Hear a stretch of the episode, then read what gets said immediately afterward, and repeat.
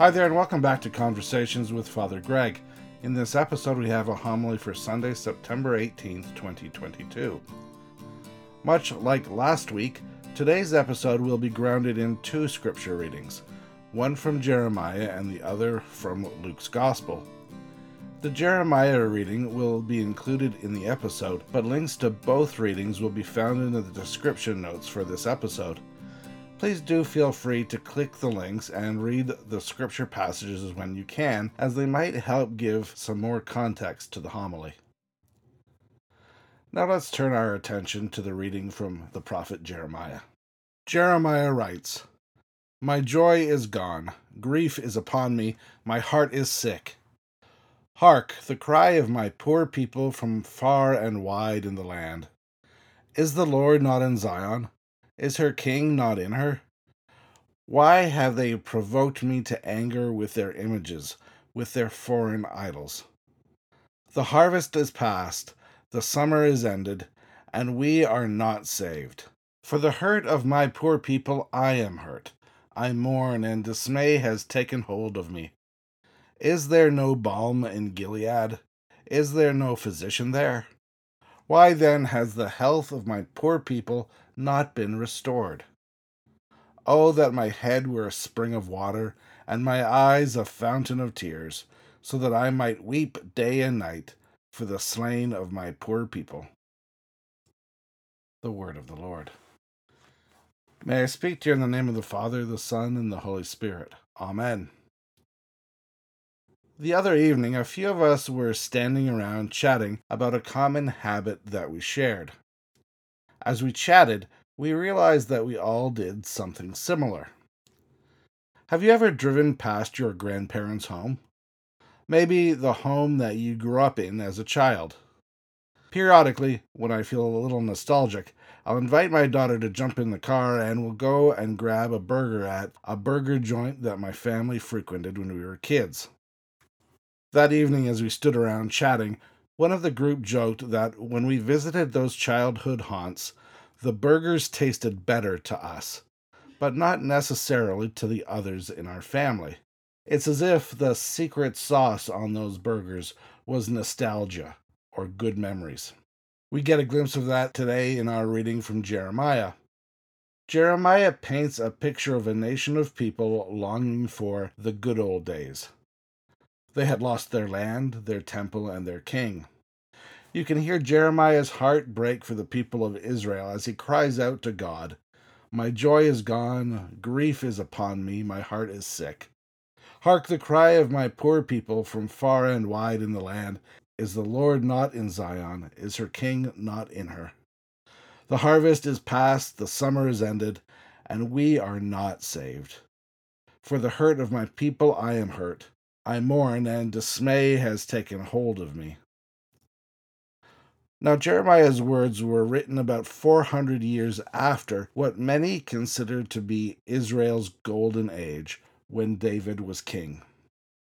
The Israelites in Jeremiah's day would have looked back on David's reign with nostalgia and sadness. They would have longed for the good old days when David and his son Solomon were kings over Israel. Israel had been in decline for quite some time, including being in and out of captivity.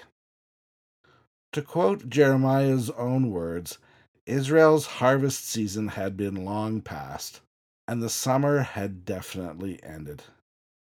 Jeremiah is describing a people who would have been longing for healing and renewal.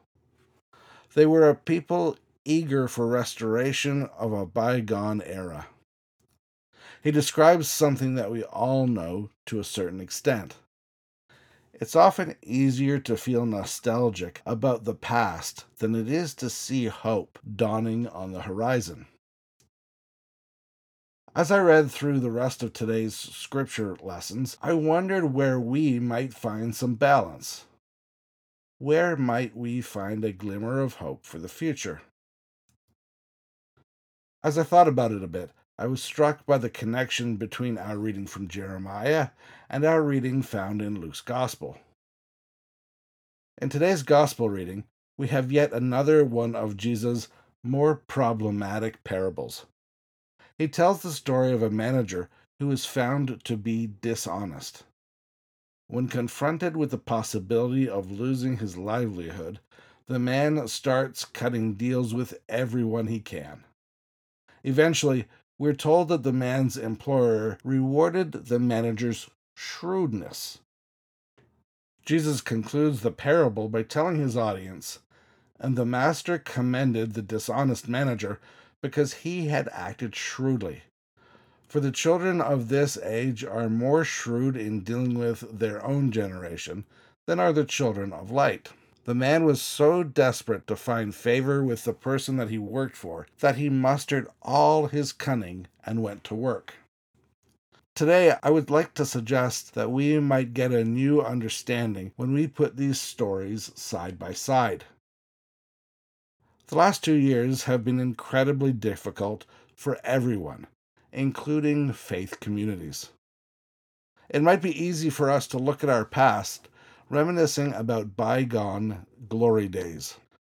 There have likely been times when we might have been tempted to despair for the future. But that's not the whole story. I'm reminded of a friend who was wont to say that the past is prologue, and she was right. But the prologue is only the very beginning of the story, we can't give up on the book at the end of the prologue. We need to move on to the next chapter. Let's not forget about this parable that Jesus offered his disciples. At first blush, Jesus paints this business manager as the bad guy. But with a quick role reversal, the man is praised for his savvy nature and business acumen. Jesus challenges his disciples by telling them that they should be a bit more like this man in the way that they dealt with their generation.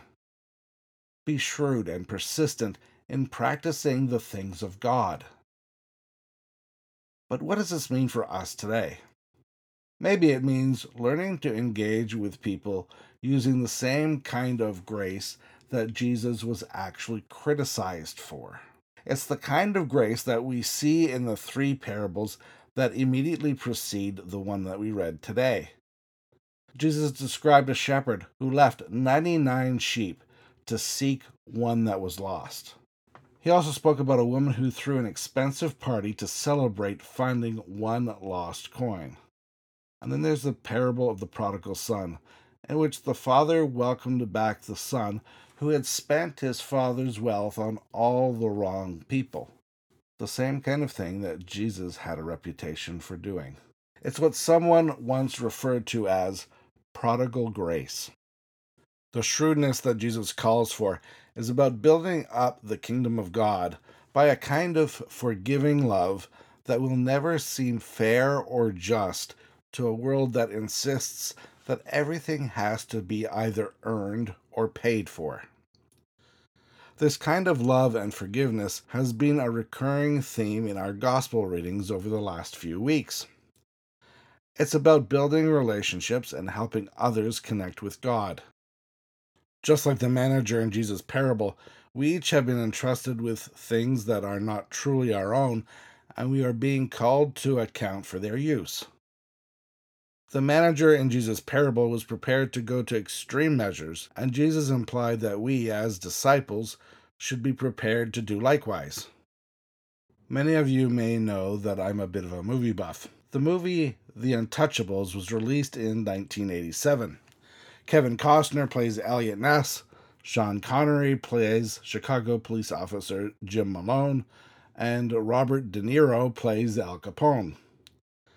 Eliot Ness recruits Chicago police officer Jim Malone into his fight against crime and corruption.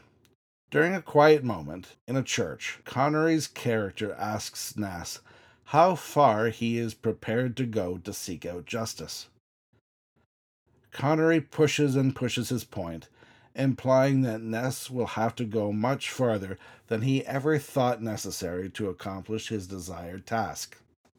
And I think there's something in there for us today as church. How far are we prepared to go? Today, we are asked to consider what we are prepared to give up so that other people might have a genuine encounter with God. Are there any grudges or other hurts in our personal relationships that we need to relinquish? Collectively, as church, do we have traditions that form barriers for others? Jesus' call to shrewdness is a call to break down whatever barriers necessary brick by brick, so that others might encounter God. The kind of shrewdness that Jesus calls for in this parable demands that we each learn to go beyond our liturgies, our traditions, and even our buildings.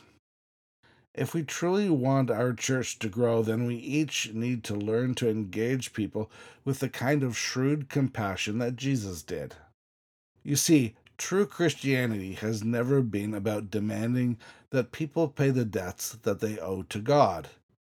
It's never been about that. In fact, it's about exactly the opposite to that. We need to become the kind of people who acknowledge our own brokenness and our own need for forgiveness, and then extend God's forgiveness and compassion to broken people who need it most. To quote Martin Luther, we must become like beggars, showing other beggars where we found bread. Let's pray. O God, anoint us with the healing spirit of consolation and joy, so that we may rejoice in the richness of your love and be faithful stewards of your many gifts.